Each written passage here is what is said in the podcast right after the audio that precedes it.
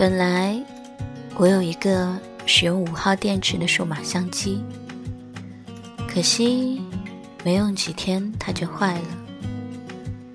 没有相机，固然错过了许多令人惊叹的镜头，但进城修理的代价也令人惊叹。权衡了一番，我便一直将它塞在马鞍下面，再也没有管过。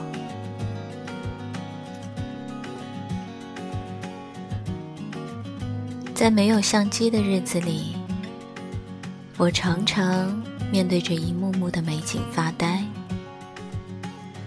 有时在家门口煮脱脂奶，长时间手持稀少，在腻白的大锅里一圈一圈的搅啊搅啊，单调宁静。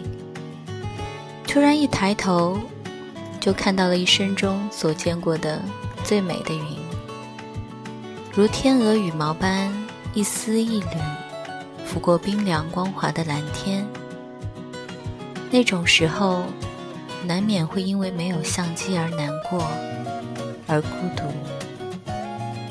还有一次，天空被一大面云蒙得紧紧的，却正好在头顶正上方的位置开了一个孔，于是。一汪巨大的圆形蓝天停止在那处，像是立刻会有湛蓝冰冷的液体倾泼下来一样。还有那些深陷在碧绿山坡半腰上的洋道，纤细而深刻，十几条、几十条，甚至上百条并行蜿蜒着，顺着山势音乐般熨帖的。起伏扭转，整面山坡鼓荡着巨大而优美的力量。还有暮归的山路上，迎面遇到的一头牛，浑身漆黑，唯有额头正中嵌一块雪白的毛皮，呈完美的心形图案。还有阴天里雨水初停的时刻，沼泽里的圆形叶片。密密的几深，每一片叶心都珍藏着一颗完美精致的水珠，每一颗水珠都刻录了眼前完整的绿色世界。放眼望去，满眼明灿灿的绿意，又因为是阴天，无强光的反射，这绿意只郁结在低处，绿得。欲罢不能。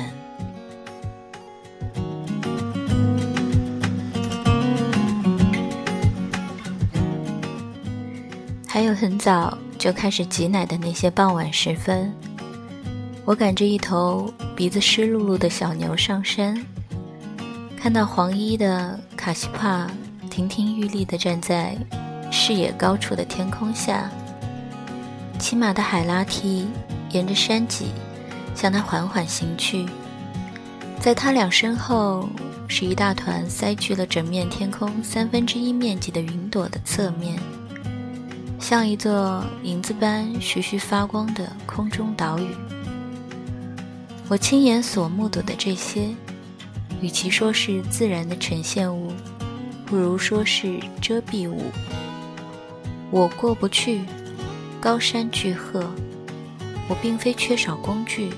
也非时间不够，而是根本就没有入口，彻底没有入口。对我来说，最寻常、最单调的日常生活，也如大海般深不见底。司马狐狸赶羊时发出的各种吆喝声，羊能听懂，我却听不懂。斑斑认得自家的牛羊。若有别人家的牛靠近我家的岩槽，就吠叫着冲过去把它赶开，而我非得走近了仔细辨认落在牲口耳朵上的标记。我太过懦弱，无力承担。每当我面向一幕陌生而精心的情景，举起相机，更像是躲藏在相机这样一个掩体之后。我不敢直视，像是一个说过谎的人。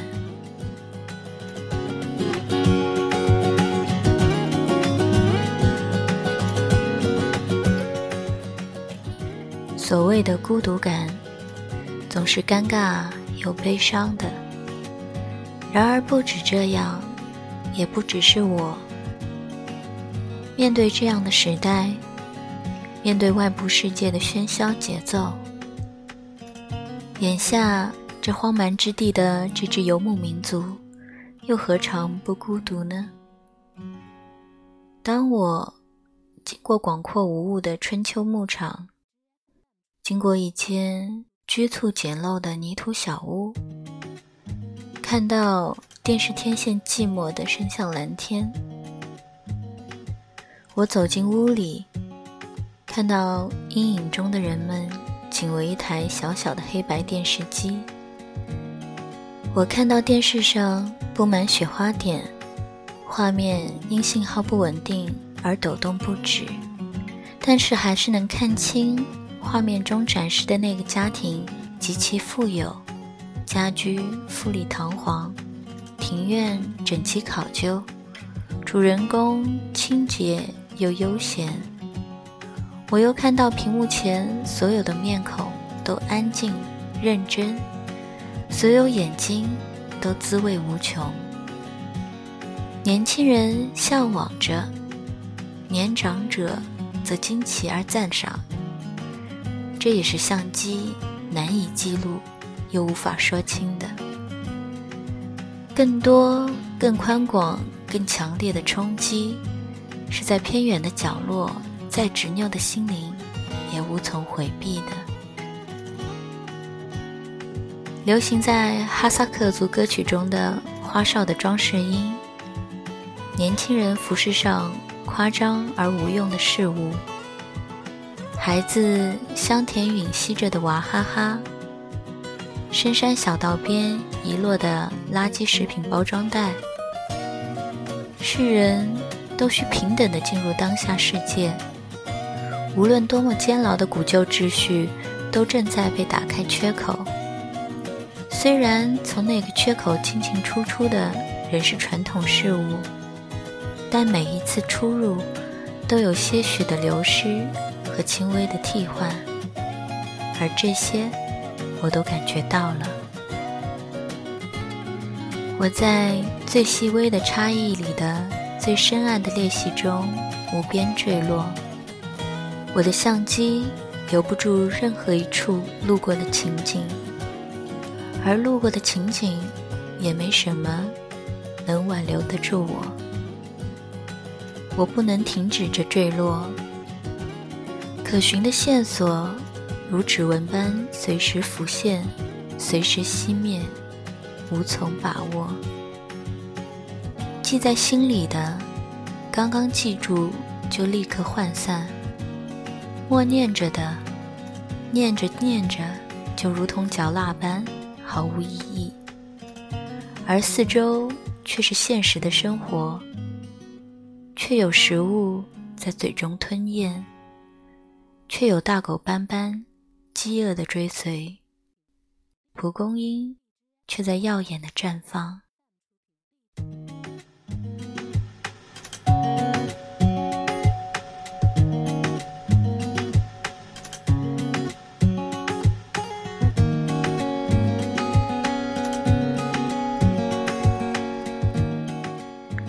是的，生活之河正在改道。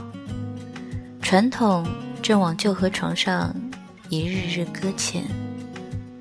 外在的力量固然蛮横，但它强行制止所达到的效果，远不及心灵的缓慢闭眼。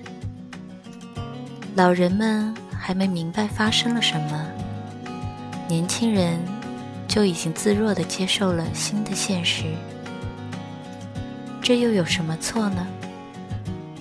世间的心灵不都渴望着、追逐着更轻松、更愉快的人生吗？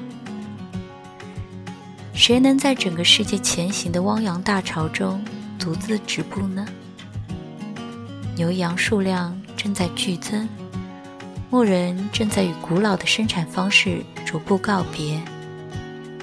这场告别如此漫长，一点一滴的告别着，似乎以多长的时间凝聚成这样的生活，就得以多长的时间去消散，不会有陡然的变革。我们的生活在匀速消散之中，匀速运动状态等于静止状态，这是最后的安慰。那么，还是先不要去可惜了吧，还是先谅解了再说，先收起相机，把眼前的一切接受了再说。